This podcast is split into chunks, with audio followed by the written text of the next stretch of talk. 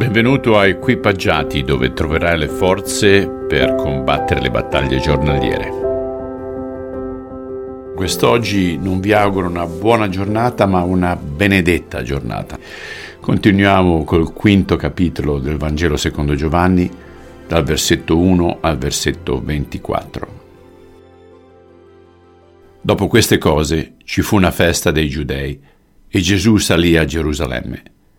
Ora a Gerusalemme, presso la porta delle pecore, c'era una vasca chiamata in ebraico Bethesda, che ha cinque portici.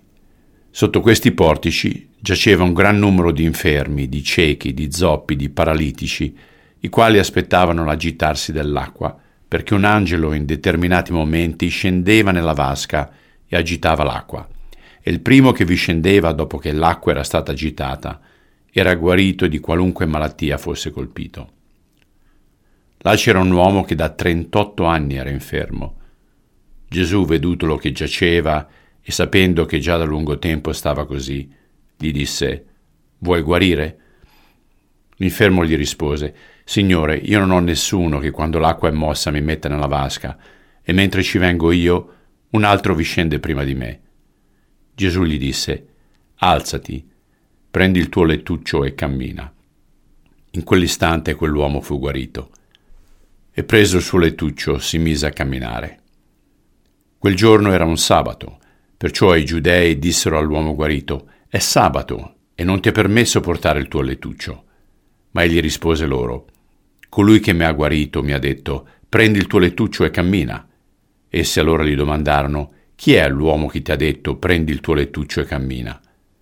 Ma colui che era stato guarito non sapeva chi fosse, Gesù infatti si era allontanato perché in quel luogo c'era molta gente.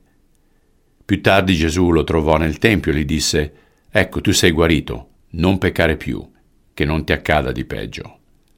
L'uomo se ne andò e disse ai giudei che colui che lo aveva guarito era Gesù. Per questo i giudei perseguitavano Gesù e cercavano di ucciderlo, perché faceva queste cose di sabato. Gesù rispose loro, Il Padre mio opera fino ad ora e anch'io opero. Per questo i giudei più che mai cercavano di ucciderlo, perché non soltanto violava il sabato, ma chiamava Dio suo Padre, facendosi uguale a Dio. Gesù quindi rispose e disse loro, In verità, in verità vi dico che il figlio non può da se stesso fare cosa alcuna se non ciò che vede fare dal Padre, perché le cose che il Padre fa, anche il figlio le fa ugualmente. Perché il Padre ama il figlio e gli mostra tutto quello che egli fa e gli mostrerà opere maggiori di queste affinché ne restiate meravigliati.